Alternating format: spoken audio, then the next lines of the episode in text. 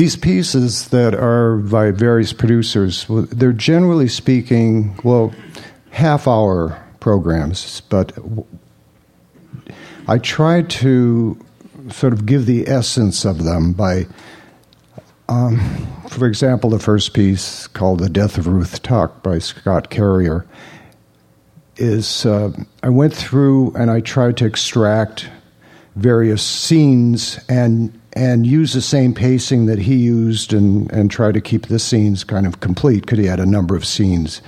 If there's any overlap, that is, where you're hearing more than one voice or sounds going on at the same time, it's nothing I did. I didn't go in and tinker with the pieces. I just tried to take half hours generally and extract enough that it'll give a 10-minute overall view of what's going on, so you have a sense of the overall piece without getting into having to hear, you know, each half hour. One of the pieces is rather long, but again, I've only extracted about 8 or 9 minutes from it, and that's called Breakdown and Back, and it's, let's see, it was something Jay Ellison worked on, and one, two, three, yeah, I guess it's three half hours or 90 minutes, actually. So that in that case, it was a little more difficult to extract and try to give. But once I play the piece and give the introduction to them, you'll get a better sense of what the hell I'm talking about here. So I'm sort of killing time, but we can start at this point. This first piece was done in the sometime in the 80s, mid-80s or something like that, by Scott Carrier. It's an early, I think most of you probably or hopefully know who he is, that he's quite a extraordinary, one of the best, I think, documentary producers, and he has his own particular style. This being an earlier work, it's not really reflective of what he's doing now, but it's fascinating for reasons that you really have to hear it first, and then I'll explain why. It's this thing of dealing with fact and fiction, and this is a good example to start off with, because it seems like a very straight-ahead documentary, and it deals with the death of a woman called Ruth Tuck. And you'll hear it sort of takes her from the time that she dies right through the funeral and the autopsy and right to the gravedigger. So it covers the whole in a half hour piece. So if you feel the volume is too loud or not loud enough, just, you know, raise your hand up or down, give the signal, and okay. The upcoming documentary work is a New American Radio classic, and it's as valid and moving today as it was 10 years ago when Scott Carrier and Ken Larson produced it. Here is The Death of Ruth Tuck. The obituary reads, Ruth Tuck, 65, died yesterday of a lingering illness at University Hospital. Born September 15, 1921, in Charleston, South Carolina, to Austin and Unora Whitehurst. Married Wendell Tuck, April 7, 1947. They were later divorced. Ruth is survived by 2 daughters, Arlene Summers, Los Angeles, Margaret Simpson, Salt Lake City. She will be missed by all those who knew her. My dear friends, we are gathered here today that we might fittingly recognize the end of a life upon this earth, and offer our gratitude to God for the presence among us of this beloved soul, Ruth Tuck. Well, I don't want to sound prejudiced, but the care and attention and even the love that a truly sick person receives in a Catholic hospital is a whole world apart from some of the others I know. So, well, and then, of course, when I saw her, she was lying so still, and I thought first she was just staring in some sort of a unhappy or a dull mood, but then when I got closer to her, I noticed that her eyes were glassy, and then I reached out to touch her, and she was quite cold, quite cold. When I got married, I was pregnant, And my mother, she was just so open about it and supportive. And she took me to the doctor. She talked to me a lot.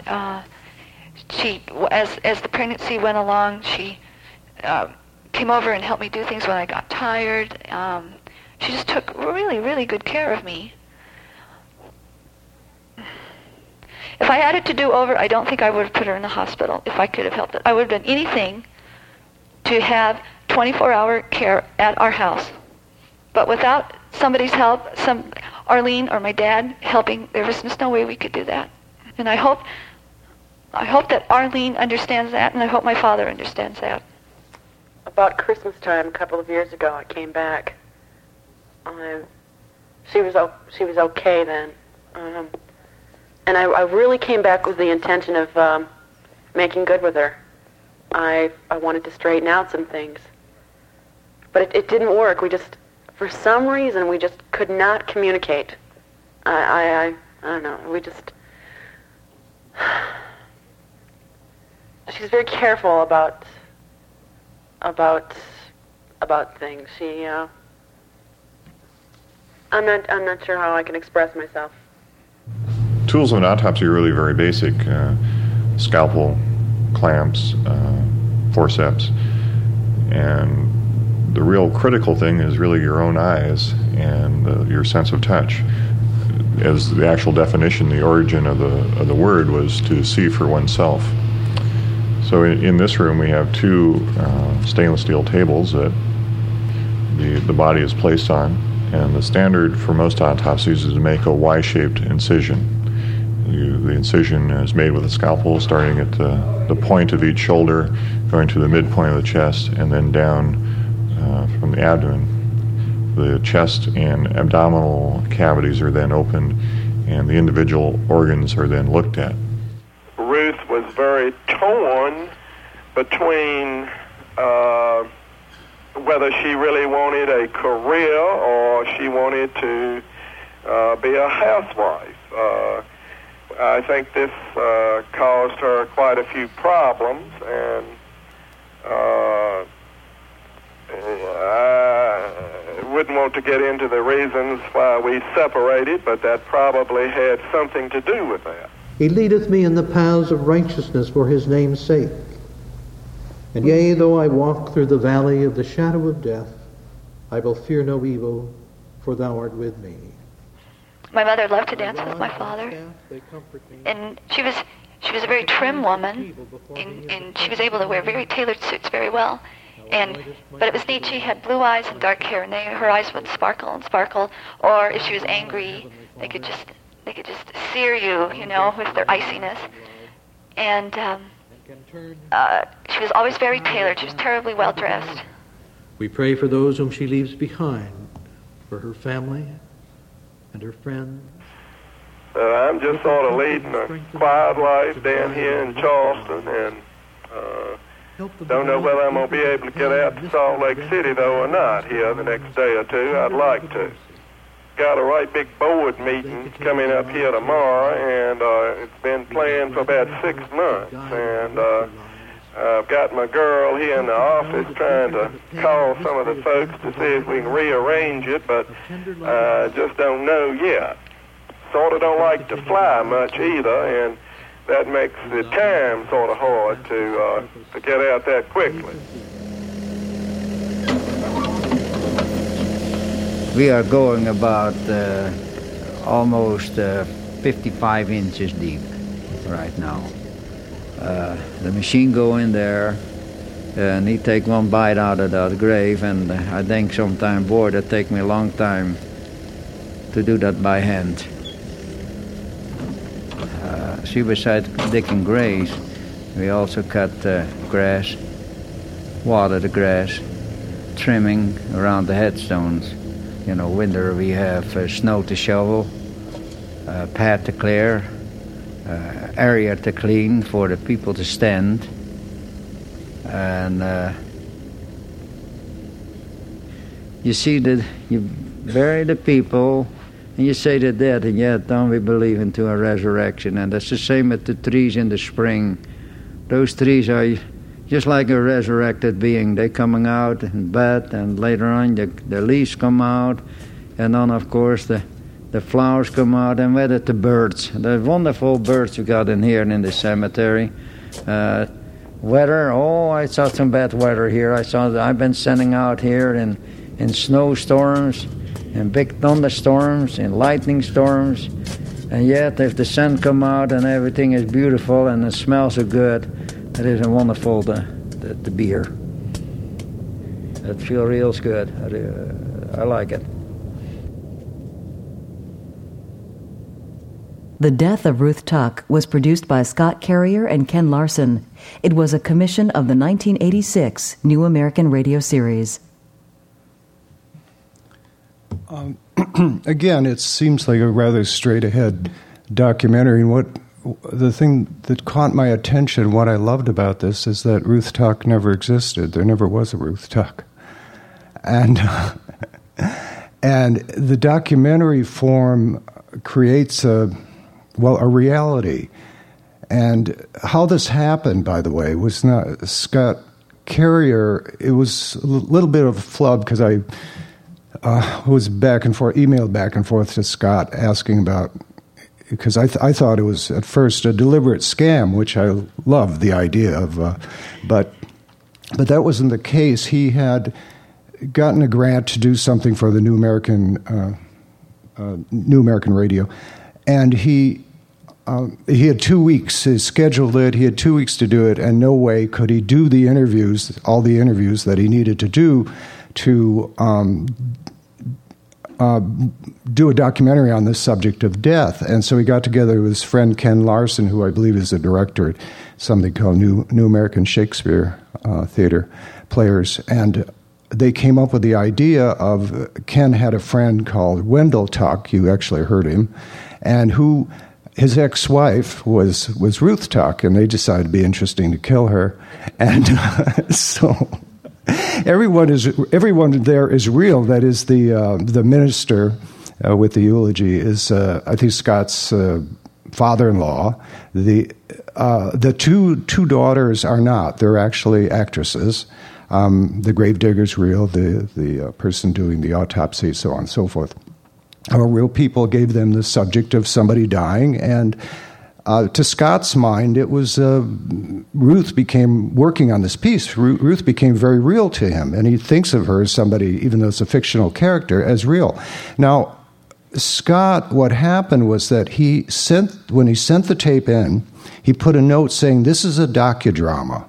He never meant to deceive anyone on this, and it never got mentioned on the air. And a couple weeks after it played, Joe Frank called them saying what a wonderful piece it was, and Joe totally believed it was real. And at that point, Scott knew something had gone wrong. And then he said this caused him all kinds of problems, because then the word passed around at NPR that he had done this deliberately, and you can't trust him. And so for years, this sort of stayed around, this stigma of his pulling a fast one, which of course, again, I rather love the idea of.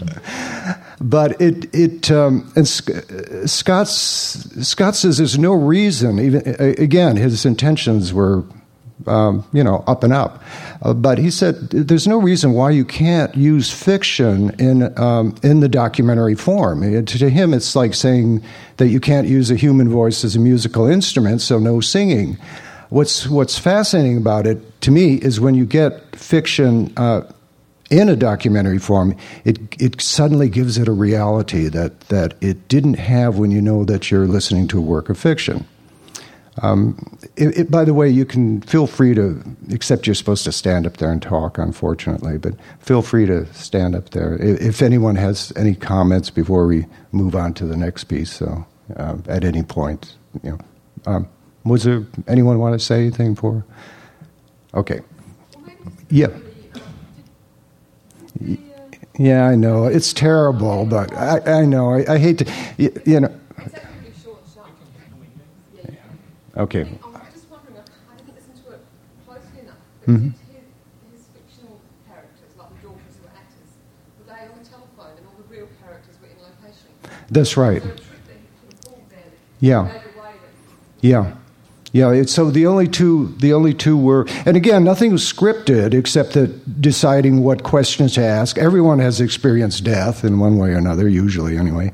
So it was easy for someone to speak from their heart, and I think a lot of these people were.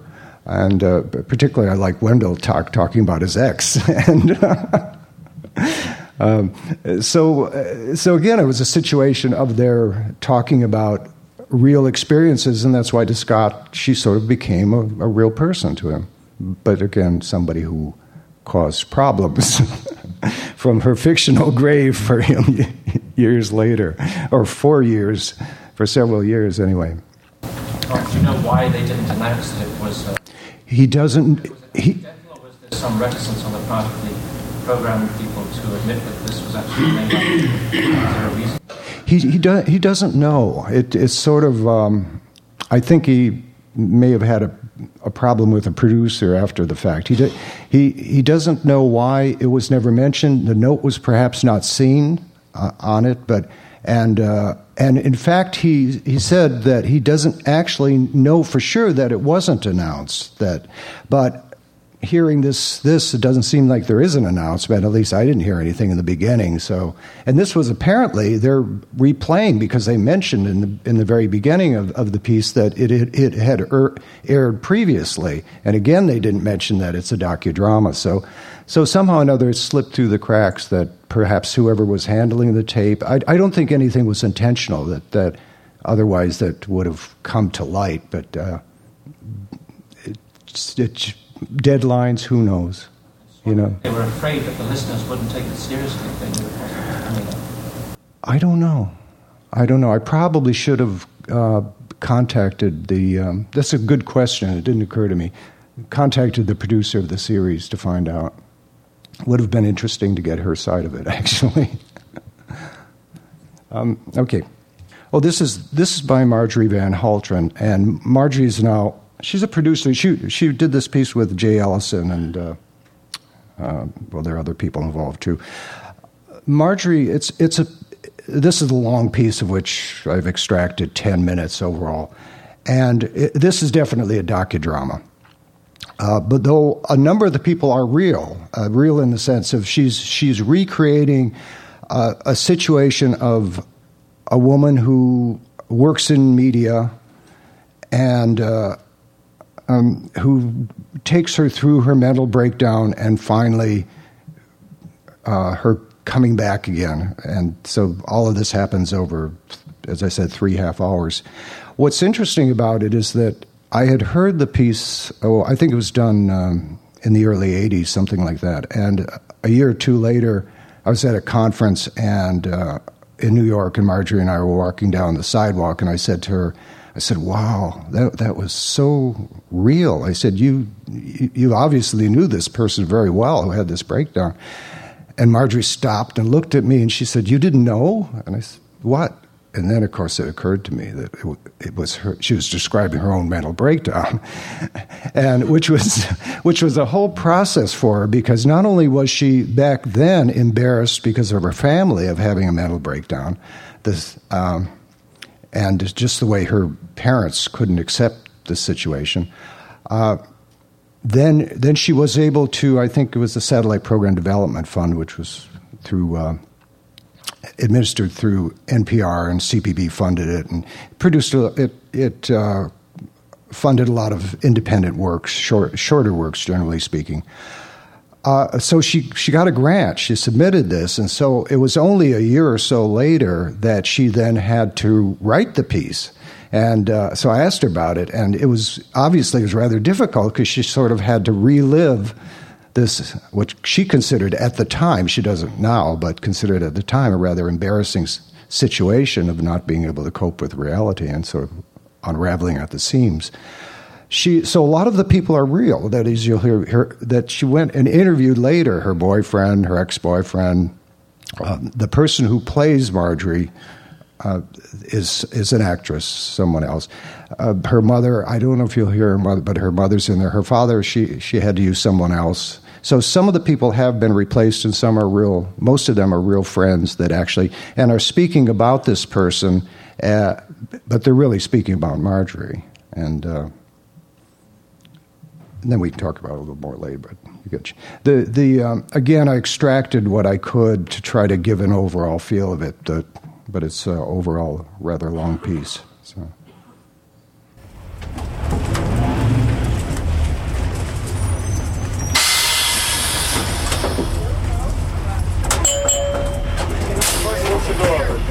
She'd get in a bus, and she wasn't quite sure where she was going.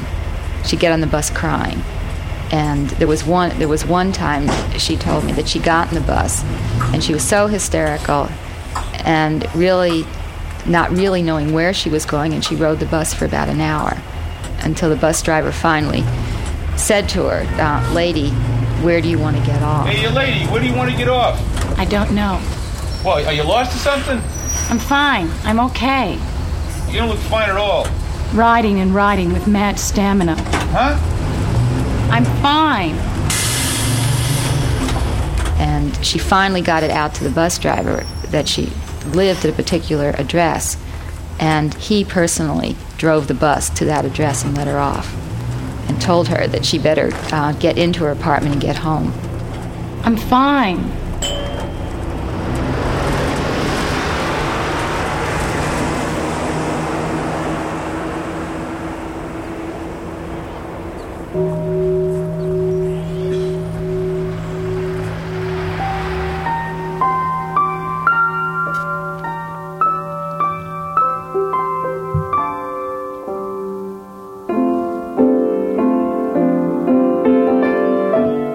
This is Breakdown and Back, a true story for radio. In this three-part series, we'll follow the experience of a mental breakdown as it was for one woman. It is estimated that every year 1 out of every 5 adult Americans suffers from some kind of mental illness. Every case is different. This is how it was for Annie. It never occurred to me that Annie was going to have a nervous breakdown until just before she had one. And I mean just before, I mean moments before. I really had no idea. You know, I guess when you're with someone all the time, and you really, when they start changing little by little, which I think that's really what must have happened, I really didn't see the thing coming on. At this particular time, she had 2 jobs that were impossible situations. They were you couldn't win. My life is a mountain. Wake up in the morning and go to one. I looked at this monumental task, knowing that how in the world could one person by Christmas have everything done with the script? I remember telling her that time, Annie, you've got to get help, and somebody else should be working on it with you. Oh, I can't. And she was afraid, she said, to ask somebody. Oh. At the same time, she was going with Bill. And take me in your arms. That seemed to be disintegrating. She got more frantic because she felt that he was going to leave. Hold me. And she felt the relationship wasn't good, but yet she needed that because that was her last stability. Help me unravel it all. We can stretch it end to end. Her ad agency job was slipping away from her. The film was slipping away from her. And then her boyfriend was slipping away. And at the same time, she wasn't getting any kind of response from him, nor support. And he would end up, in a sense, telling her that she just had to snap out of it.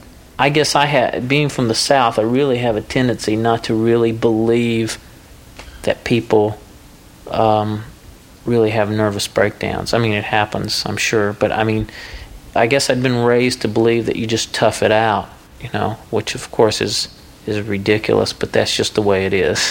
That's the way I was raised.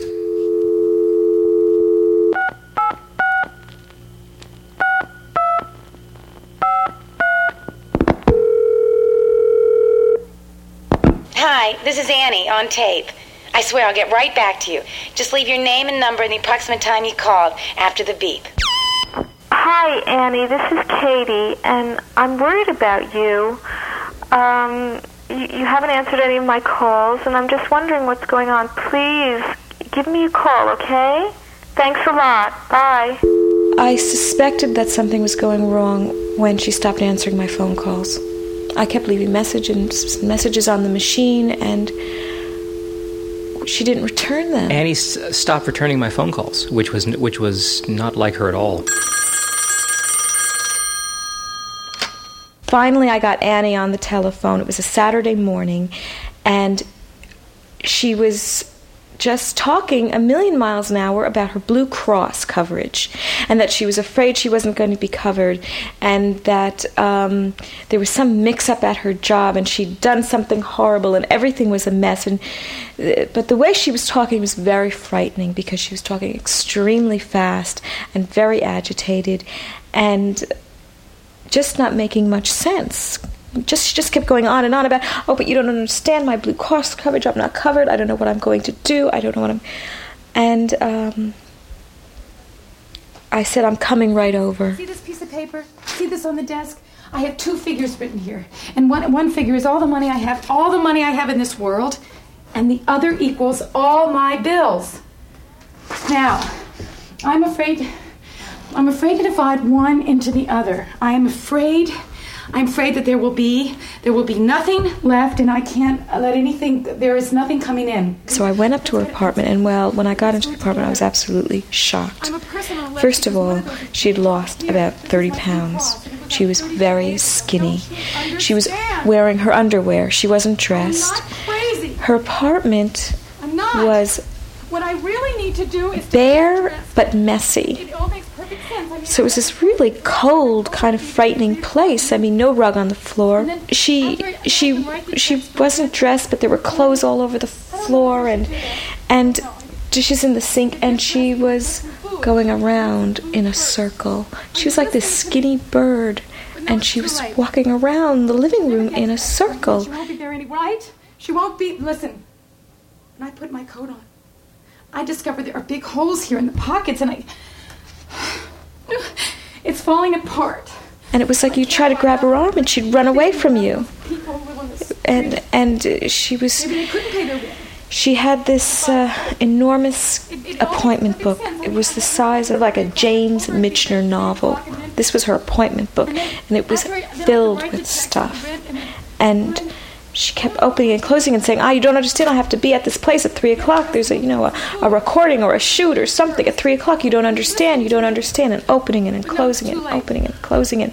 And she couldn't get dressed. I could see what she was trying to do, but she was spinning around. She just couldn't do it. Thinking about those people who live on the street. Anyway, so I was a little bit embarrassed with this cab driver, because here I was in the back seat with Annie, who was talking a million miles an hour and trying to run out of the cab and opening and closing her appointment book and talking about Blue Cross Blue Shield. And he stopped the cab at our stop, and he turned around and he said, "Let go, honey. Let it out. Go ahead. Cry." And it was... I mean, I just was so touched by that. It was heartbreaking. But the sad part about that, it was too late. She couldn't cry. I said, we've got to get her home to Michigan, even if she fights it. Now, by this time, she was to the point of almost physically fighting all of us. I felt, and we all felt, that she probably was in the middle of a nervous breakdown. But none of us knew how far you could still go, or if this was it, or really what was going on. And in the midst of all this, her grandmother died. It's my fault. I did it. I really did. I never called her. She sort of hysterically said, it's my fault my grandmother died. And she wouldn't get that idea out of her head. But it was the leverage we needed at the time, because we then said, well, you do want to go home to your grandmother's funeral. I couldn't get it together to get her ready to get out of New York. And her friend was incredible. She packed for... I walked in and I said, Annie, let's get your suitcases out and figure out what you need, and we'll pack. I don't have the right clothes to go to a funeral. I'm not going. We got her in the cab, and we put her in the middle, and each of us sat in one side of her. And she even tried to get out of the cab itself. I can't go. I don't have any clothes for a funeral. Passengers needing assistance. Inboarding flight 803, please check with the flight attendant. we were sitting at the gate. We had gotten permission to sit with her at the gate. And she turns to us and she says, "Can't we pretend this is just like all a bad joke? Can't we pretend this is all just a bad joke?" And it was just like the old Annie. And it's like, I really wanted to believe her. I really wanted to believe her at that point.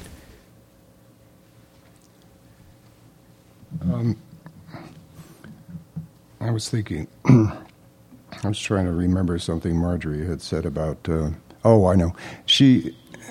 Since she had friends also gathering interviews of some of the people that knew her when she was going through this breakdown, and then hearing what her friends said about her, she was thinking, don't they know that I would actually hear this? She was sometimes shocked when her friends... It was like they were saying this behind her back, but obviously they knew she was producing it, and they would hear it, but they sort of just went ahead, and you didn't really get a sampling of some of the more personal kinds of things happening. One of the things of trying to extract so I can play... a number of different things. One of the failures of that is that some of the most poetic parts are her narratives, because obviously some of it's scripted and some of it is just people gathering information as to real people and their take on what happened to her. I don't know, does anyone have any comments on this? Yeah. In the long form, is there more of a sense of her vulnerability? Yeah. Yeah, it really does. Also, too, even this short little bit, if you knew Marjorie, as I've listened to this, I realized how much of Marjorie's still there, this sort of nervous quality, this sort of here and there and everywhere, except that she's, much, much more grounded. But she was able to bring out her own personality, even with someone else performing her quite wonderfully. She also writes... radio plays, too, so she works in both areas of fiction and nonfiction, yeah. What was it called? This is Breakdown and Back. And so the last half hour deals more with her putting her life back together again. Also, too, she said her mother really is yet to forgive her, because her mother, she was able to get her mother on tape, though she really didn't want to do it. And... so for years afterwards, her mother still did not like what she sounded like. One of those things of little dangers of working with people that are close relatives. The words spoken by the actress, how are they created? Well, I think she scripted most of that. Yeah, is that what you mean by? Yeah. And the others, of course, were just questions that people were asking and then removing the questions. Some of her friends had gathered some of the material from people that knew her. In that case, that was non-scripted. Also, too, my understanding is that once she gathered the material, putting it together, and then also her writing, particularly the narrative parts of... which, as I said, gets into the more poetic parts, but they do tend to be kind of long. Not long in the feeling of the pacing of the overall piece. They work very well, but in this particular context, they would appear long. Is that answering or not answering? And maybe I'm trying to pluck up the courage to say that I was trying to hear that without the actress's lines and trying to imagine if she really needed to do that. Ah, I see what you're saying. It's hard to do that because I'm trying to screen out. It struck me that, you told us that she was scripted and an actress performed her role. So I knew that, but I think my ear would have told me that anyway. Yeah, I wasn't quite sure what to say and what to tell in advance. I felt a little guilty about the first piece not saying anything, and I didn't want to sort of mislead. The setup was a true story for radio, which can cover a wide variety of things. That is true. Mm-hmm. Mm-hmm. So it's hard. But the listeners would have been left to figure it out for themselves whether the character of Annie was the real person or not. Again, when I heard the piece, I assumed it was real, and it was a very close friend because it sounded too real to me, but I didn't know how close she was, so...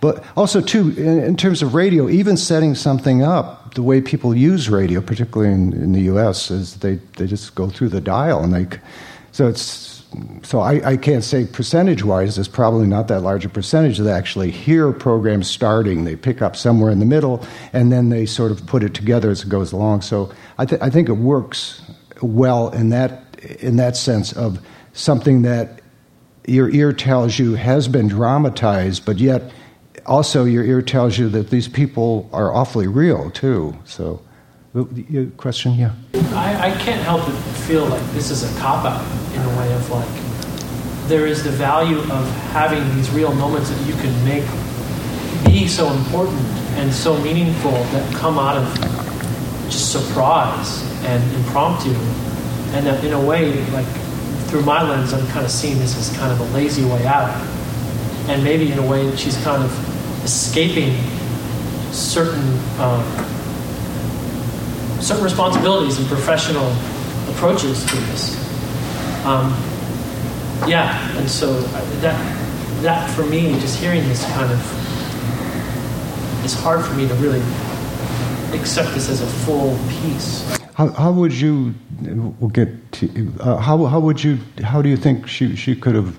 I think it's fascinating that she had her friends interview her friends who were involved in this, and she got this whole other take that she was really surprised about. And I think there's this element of, like, what is it like to do a story about yourself of you having a nervous breakdown? And there's that element that hasn't been approached because it's fictionalized in this way, and that's a really nice element that, you know, could have been addressed. And I felt that she lost out on because she decided to create a fictional version of her rather than put her in the story. I think my understanding was that she, I don't know, I've never gone through a nervous breakdown. I've had close ones, but and I think it was too close to her that she couldn't do that. That just the fact of doing this was quite painful. I wanted to hear that, you know, and I feel like it would make it much more valid for me as a piece with fiction. I think if you heard the overall piece, it would you would, I think, be more sympathetic, but very valid what you're saying. Yes.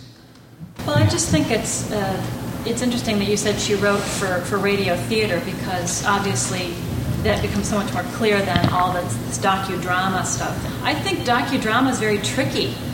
Because I think when you have the angst of the real people talking, and then you have the echoes, in fact, where you have somebody say, and then she said, I don't want to go, and you hear the actress go, I don't want to go.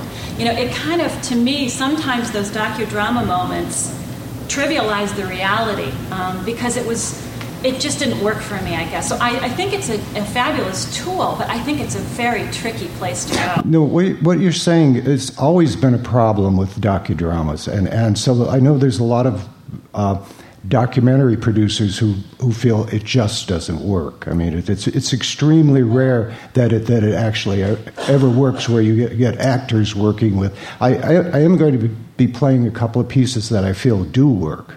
You know what I liked, though, was the sound.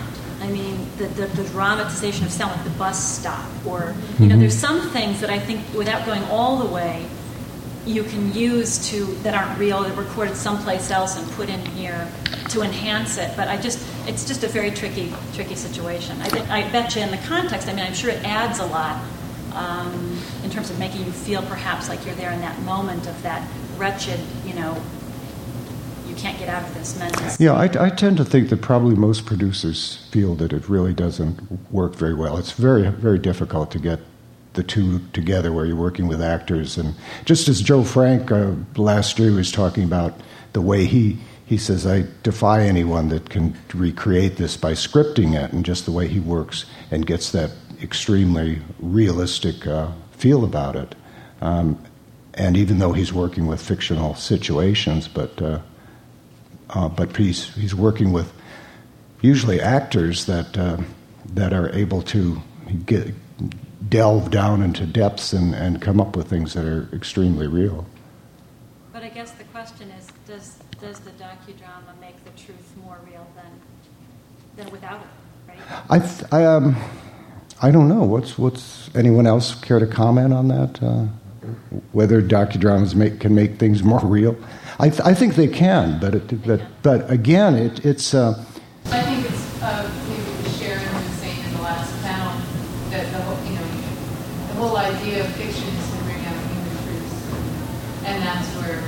find a relationship with. And so I think it's true in this instance as well. I personally have always wondered about the term nervous breakdown and what that really meant. And so whether it works or whether it doesn't work, I mean, it kind of doesn't matter. It's given me a sense of how she felt. And I know that it's a genuine one because she was being only because you said that this is the actual person. So that gives me the sense that she's speaking from her truth. Mm-hmm. So how she decides to fabricate her story works or doesn't work. I mean, it's an old-fashioned style. It's like old-time radio in a way. But, I mean, who cares? You know, I mean, if there's certain the essential things that she's trying to lay out about, well, this is what I want to do, are still conveyed.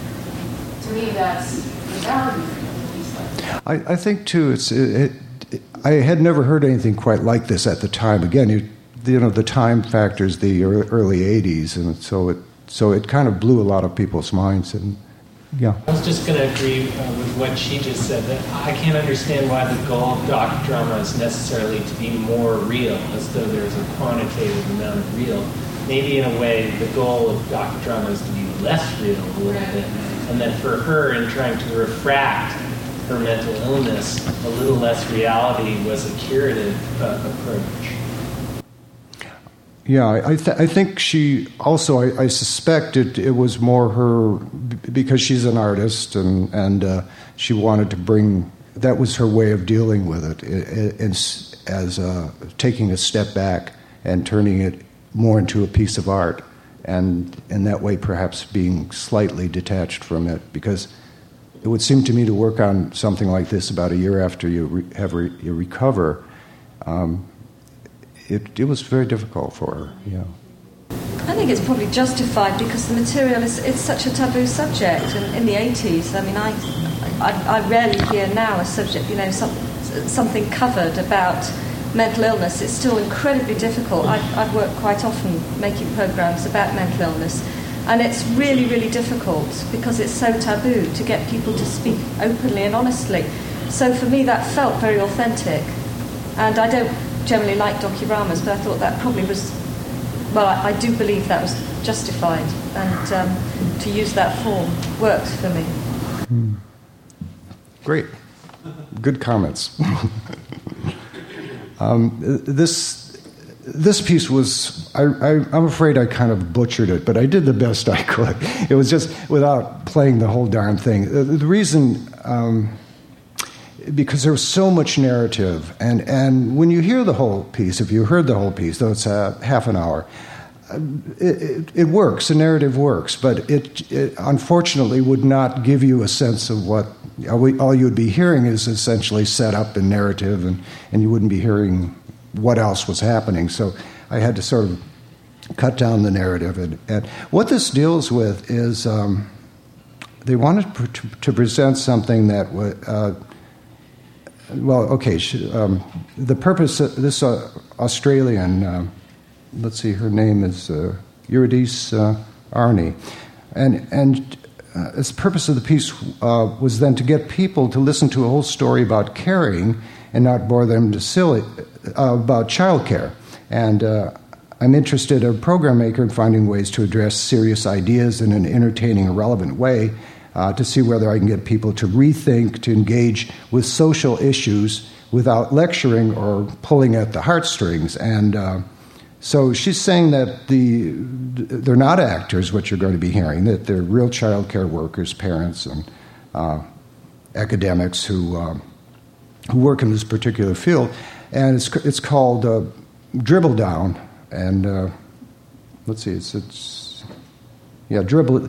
the dribble down effect. And when I first heard it, I thought it was like a piece of satire. I just laughed all the way through because I said I could not conceive of an American having such a light hand when it came to satire. But I'll play a little and then we can discuss it. Let's see here.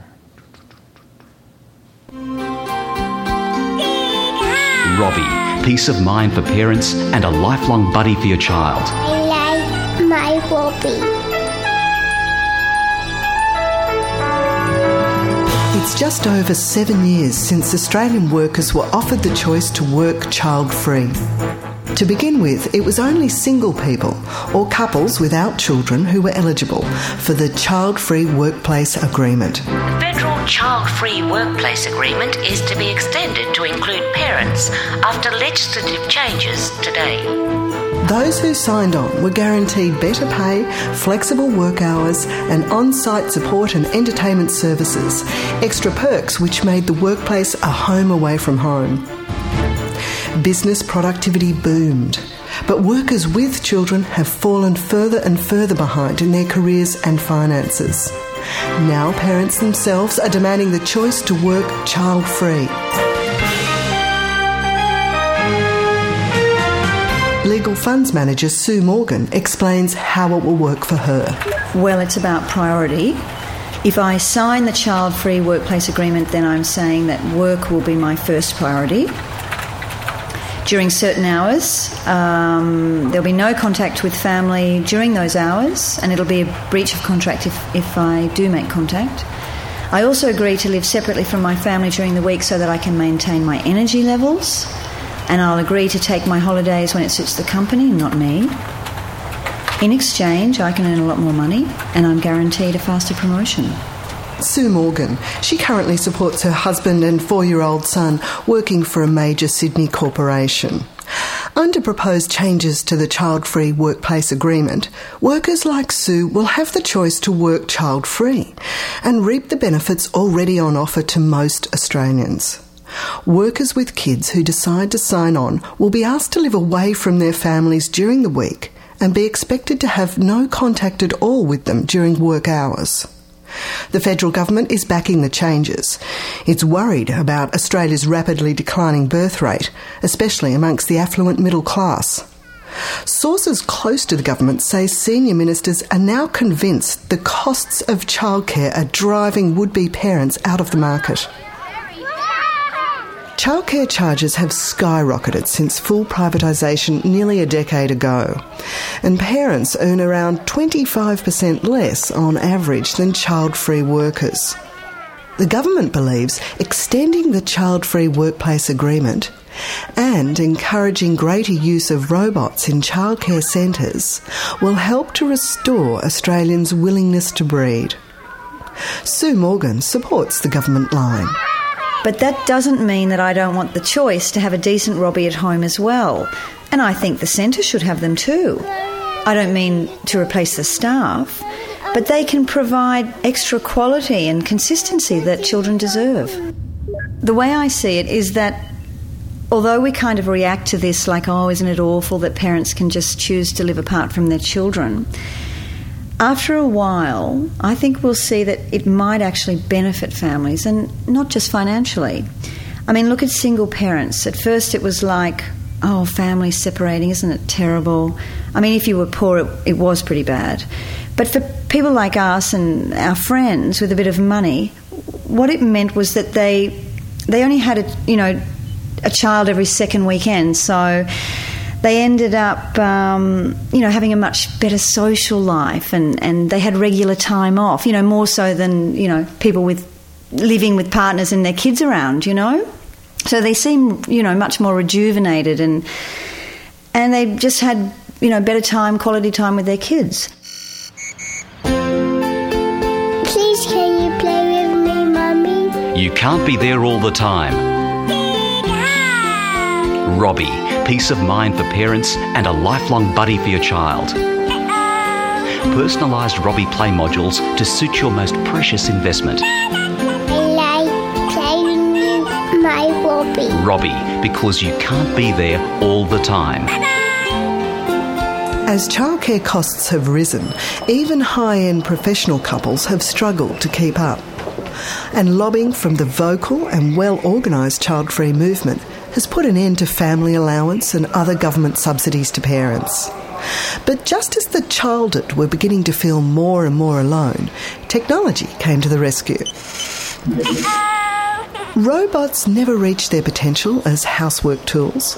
Problems with fine motor skill coordination just couldn't be overcome. They could mop a floor, but only if you tidied away first. But when business refocused its robotic investment into surveillance and entertainment, they hit the jackpot.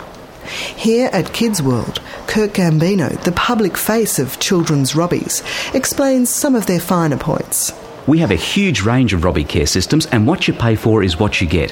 But this is the basic starter model, and it relays audiovisual back to the parent and more or less accompanies the child responding to his or her needs. Hi, want to play?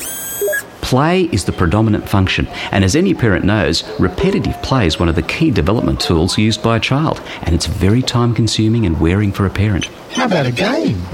One of the beautiful things about Robbies these days is that you and your child can program it daily, if you like, to mirror the current developmental needs or interests of the child. Say the baby is learning to talk. Well, the Robbie will imitate your baby's language practice just as you would. Now, give it a try. So this is the age control button just here. 18 months. Uh-oh. Oh. Mmm. Oh. Ma. Ma.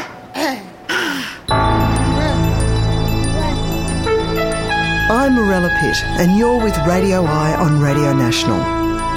Today we're looking at modern family life and the potential impact of the Child-Free Workplace Agreement on families. Sue and Mick Morgan are with us, and we're discussing the growing use of robots in caring for children.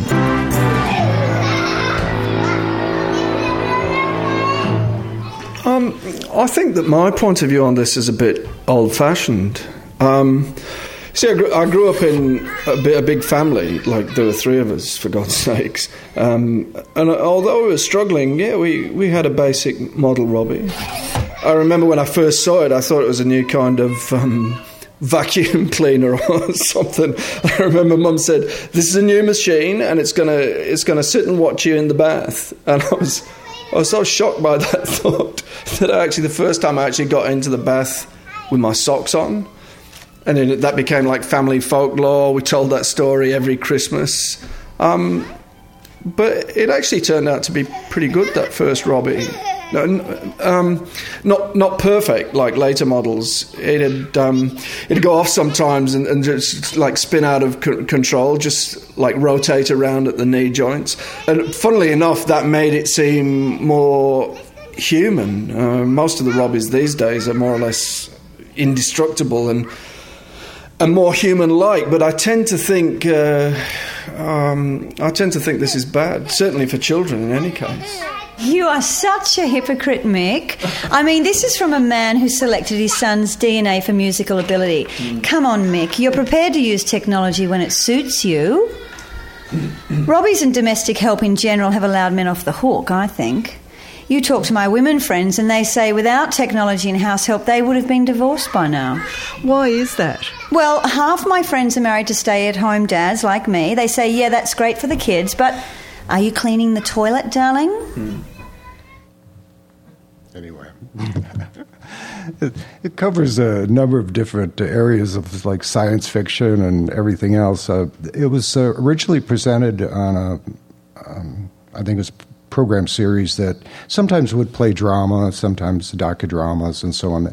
And they just went ahead and played. They didn't set it up. The assumption was that people would know that this is, not real, but a number of people did believe it, that the Robbies existed and so on and so forth. Then later, shortly after, it was played on a more serious daily current affairs magazine. And in this case, they set it up as a point of discussion, saying, well, they said what the purpose of it was and so on and so forth. But again, people probably tuning in, there were a number of people who, again, thought it was real, and they went into a serious discussion about the reality of robots and what have you.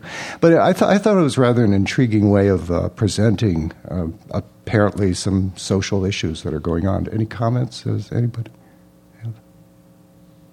Nothing. Okay. No, not controversial enough. Yeah. Thanks to the Third Coast Festival, actually, I've come to work with the Australians over the last couple of years. Where I met them here in the 2001 festival, and their work appears regularly on The Next Big Thing. And one of the problems that I'm always facing is that their work is created for a culture that is very accepting of what we call art on the radio. Mm-hmm. In America, public radio has come to be dominated by the news. Yeah. And there's a contract between the makers of the news and the news listeners that what you hear is real.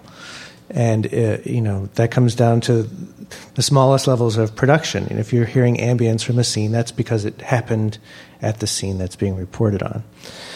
So when you play with forms like that in this culture, there's just no, except for War of the Worlds, there are so few moments in our history now where we accept that as a day in and day out kind of thing. I mean, even the word docudrama, when it gets used, usually is a one-way equation. It's using drama to describe something that was supposed to have happened.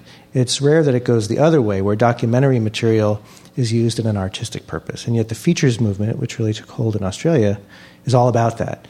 So what's really interesting, though, is I've gotten to talk to the Australians. Turns out that what they're doing is also equally marginalized in their country. More and more, the news people have taken over Australian broadcasting to the point where the show that is the generator for much of this work, The Listening Room, has been canceled. So it was a victory for, you know, the people who are representing fact through radio journalism, even in Australia. Mm. So that's sort of the central problem when you're trying to present this material, even there, which is a really sad thing. Do you think we're losing our sense of humor totally?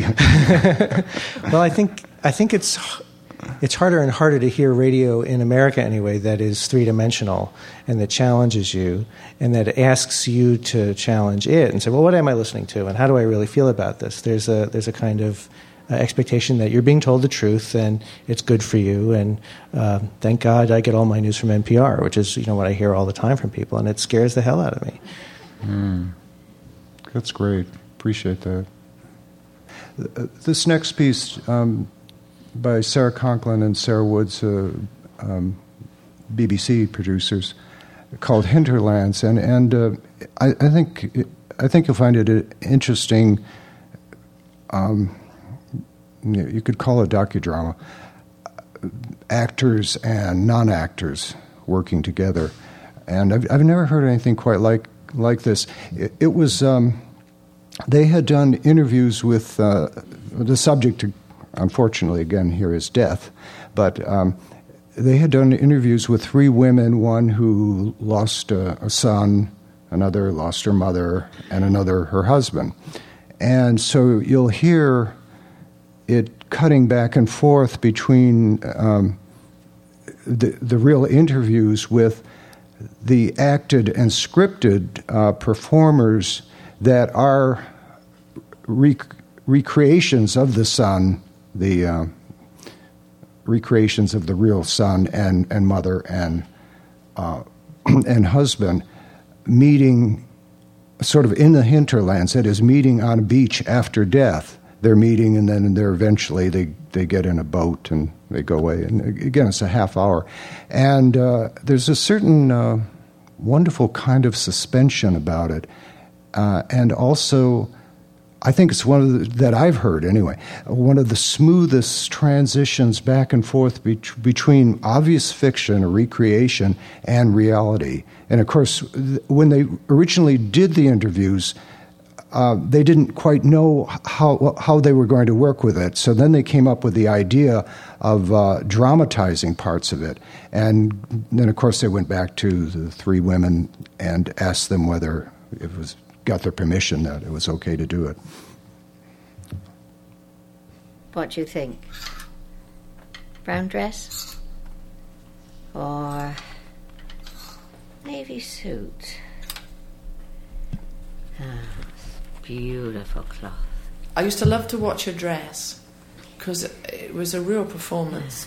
Step into... There'd be a bra. Then she'd wear like a corset thing. So it seemed like endless hooks and eyes, and I'd sit there mesmerised as she did all these hooks and eyes all the way down. Petticoat under. Then she'd have her petticoat, and then she'd have her, you know, so it was a whole load of stuff that got put on the top. Yes, that's it. Lovely suit. Oh. And she would make lovely suits and things for herself, but they'd be for best. Mm. And that was one of the difficulties after she died. You know, Mum was a great thing about special occasions. She didn't wear it all the time. It was almost like she was saving for tomorrow, but tomorrow never comes. If I just... Where are we? And I can remember giving her a bottle of perfume. Moondrops.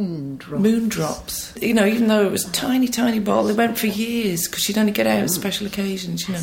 Two dabs, one behind each ear. Jewellery. Now, somewhere here I've got my...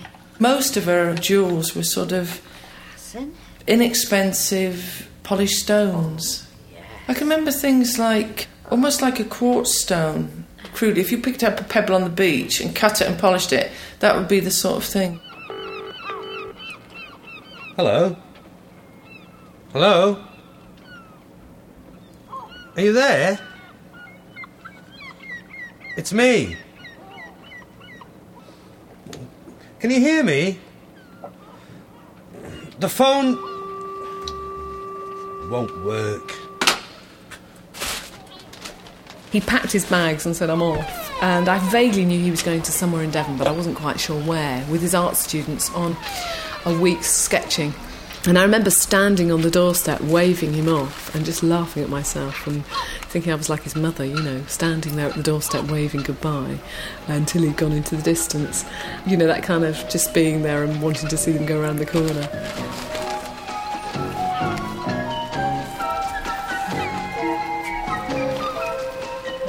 That night he called at about 10:30 from Brixham, which is in fact where he was, and it was the bay where I'd grown up as a child. I grew up in Torbay, and so I suddenly realised where he was, which was great. And I think The Good Sex Guide was on with Margie Clark, and it was on long-term relationships. So I remember saying to him, I'm not going to be long, you know. And he sounded very tired, actually. I said, I'm not going to be long, I must whiz off and look at this so I can be wonderful when you get home, loving, as you do. And he said, loads of love, I'll speak to you and the kids in the morning. And that was the last I spoke to him.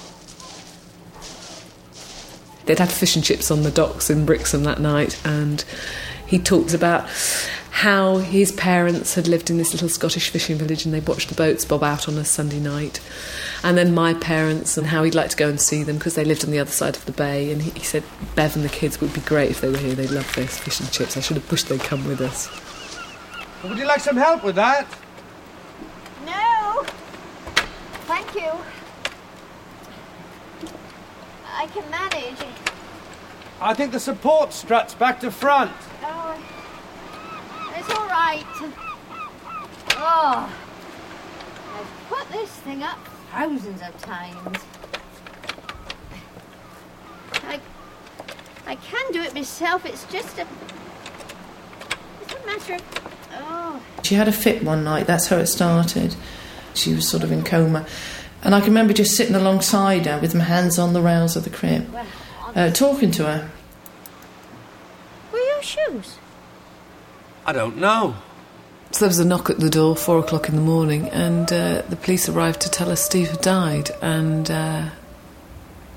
he died of a massive asthma attack.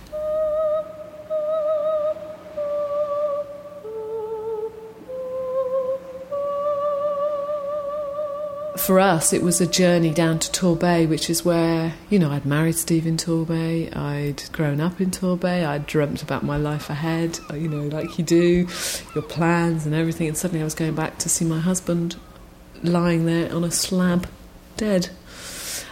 It was just that thing of seeing him so cold, you know. I mean, it's the coldness of somebody that's given you so much love and affection, you've shared so much with, it's been so warm, and then suddenly you go there and you hold his hand or you touch his head and you think, it's so cold, it was freezing. And I remember ruffling my hands through his hair and thinking, you can't leave it, you just can't go, you just can't leave us like this. I must have had them. I had them in the chip shop. Why haven't I got them now? Perhaps you took them off. I don't remember. I don't remember taking my shoes off anywhere. What was that?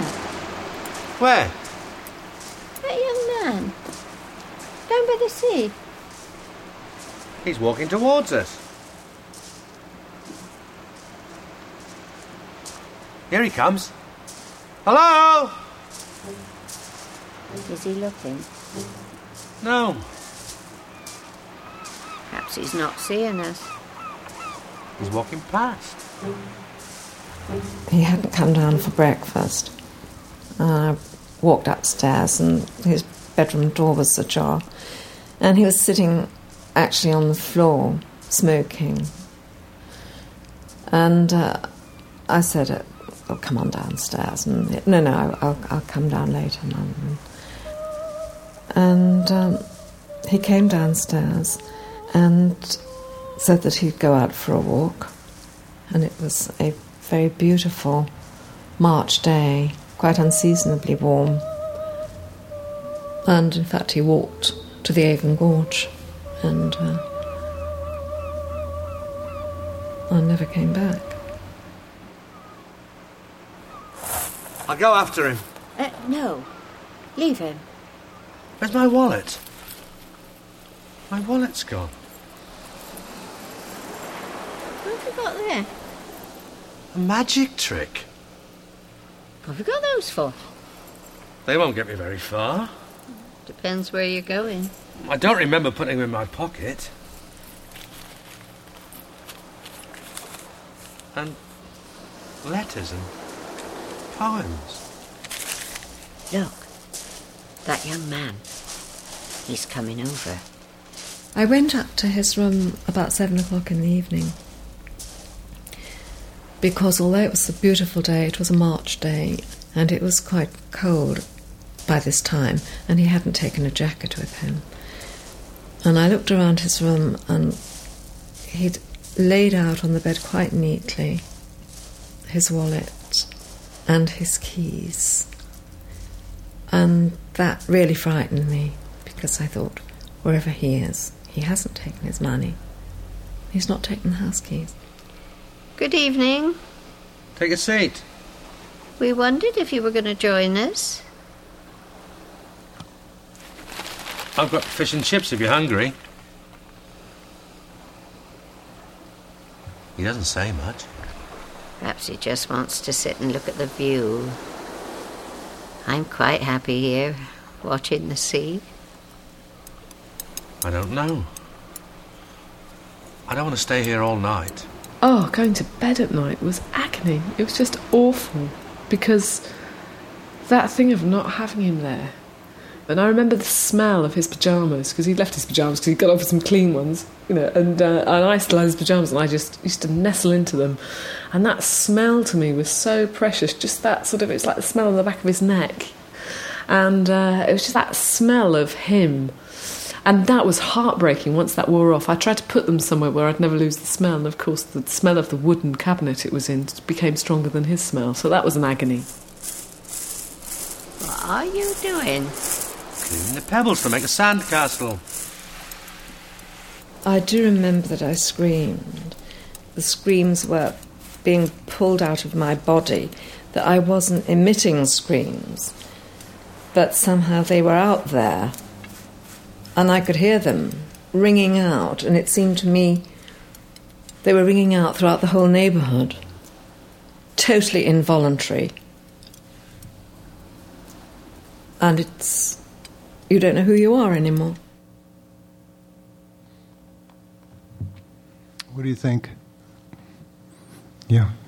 I thought this piece was really successful, and what I liked about it was that it was clear that there were like two narrative lines going on, but the way that they would touch or intersect each other was very subtle.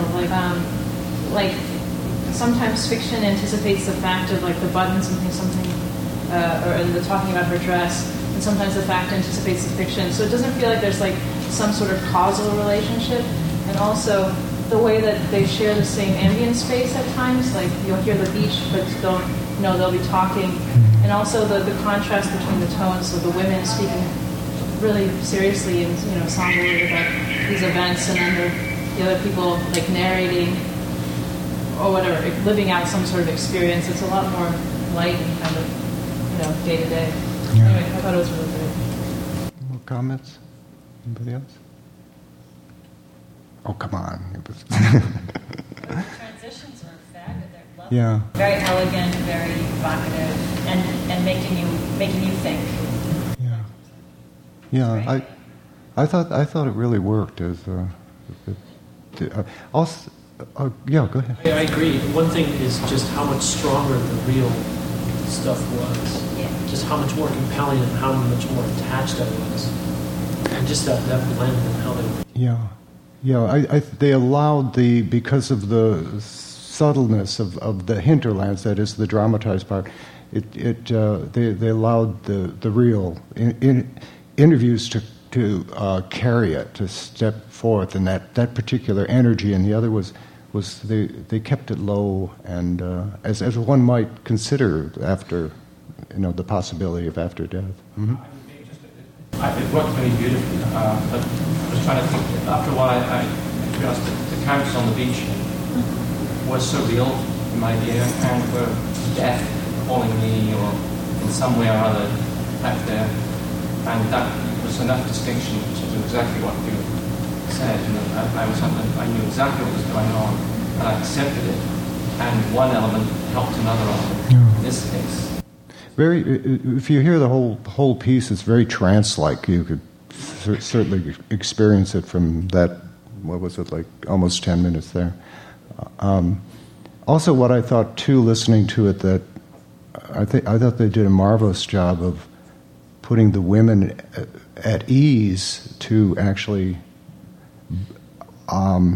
for them to be comfortable and to talk so eloquently about things, and some of it's very extremely touching, and for them to be able to sort of keep their presence and their emotions and yet discuss this in such detail. Yeah. But to me, that said something about the person too. It was like, I guess what I'm trying to say is it allowed them to speak, and without such tight control perhaps, and it takes quite some skill, I think, to create that sense of safety and allow. Yeah. Mm-hmm. Who wrote the script for the actors? I'm sorry, what was that? Because weren't the people that were playing the dead people, were they really dead in real life? Not the people. No, they were actors. Is that what you meant? Who played the actors?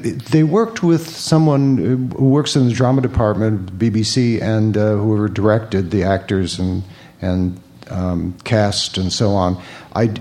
That does bring up an interesting question, like how closely were these to the real people? Yeah. That is, and I suspect that they wrote the parts based upon these interviews and probably other parts of the interviews that were never part of the program. But was it one person who wrote the script, or was?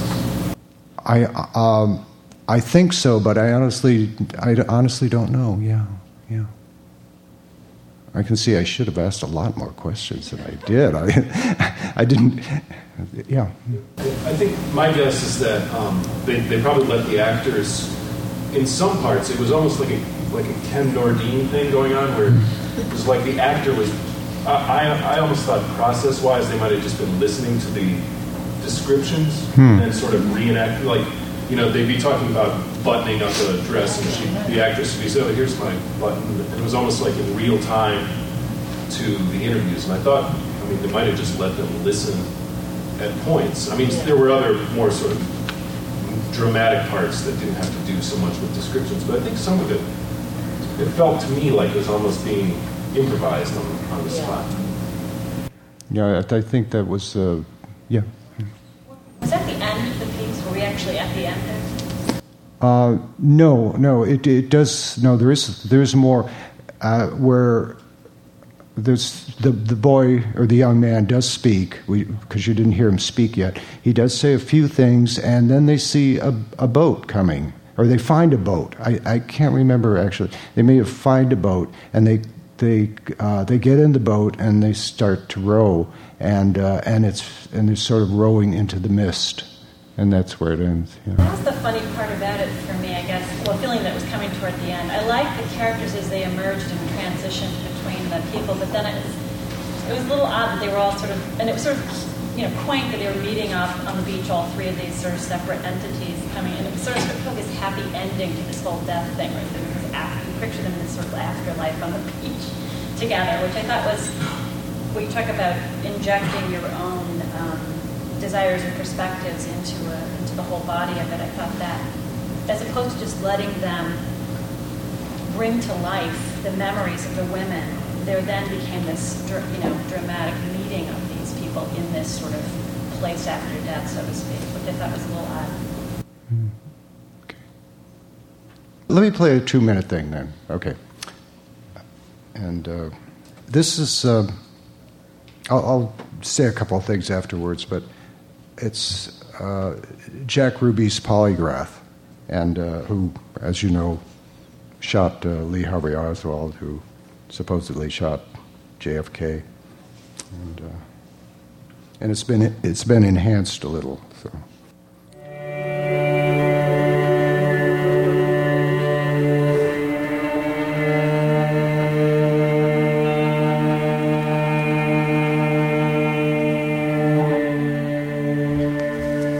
Have you ever knowingly attended any meetings of the Communist Party or any other group that advocates violent overthrow of the government?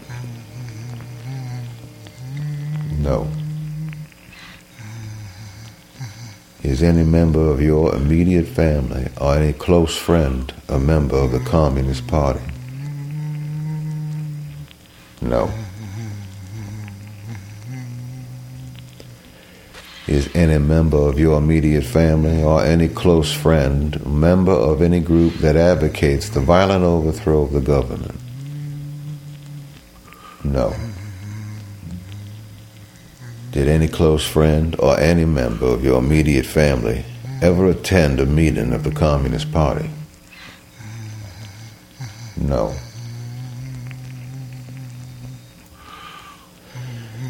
Did any close friend or any member of your immediate family ever attend a meeting of any group that advocates the violent overthrow of the government? No. Did any foreign influence cause you to shoot Oswald? No. Did you shoot Oswald because of any influence of the underworld? No.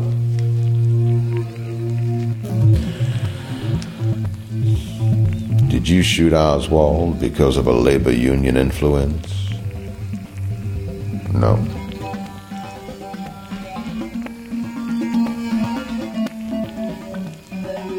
Did you shoot Oswald in order to save Mrs. Kennedy the ordeal of a trial? Yes.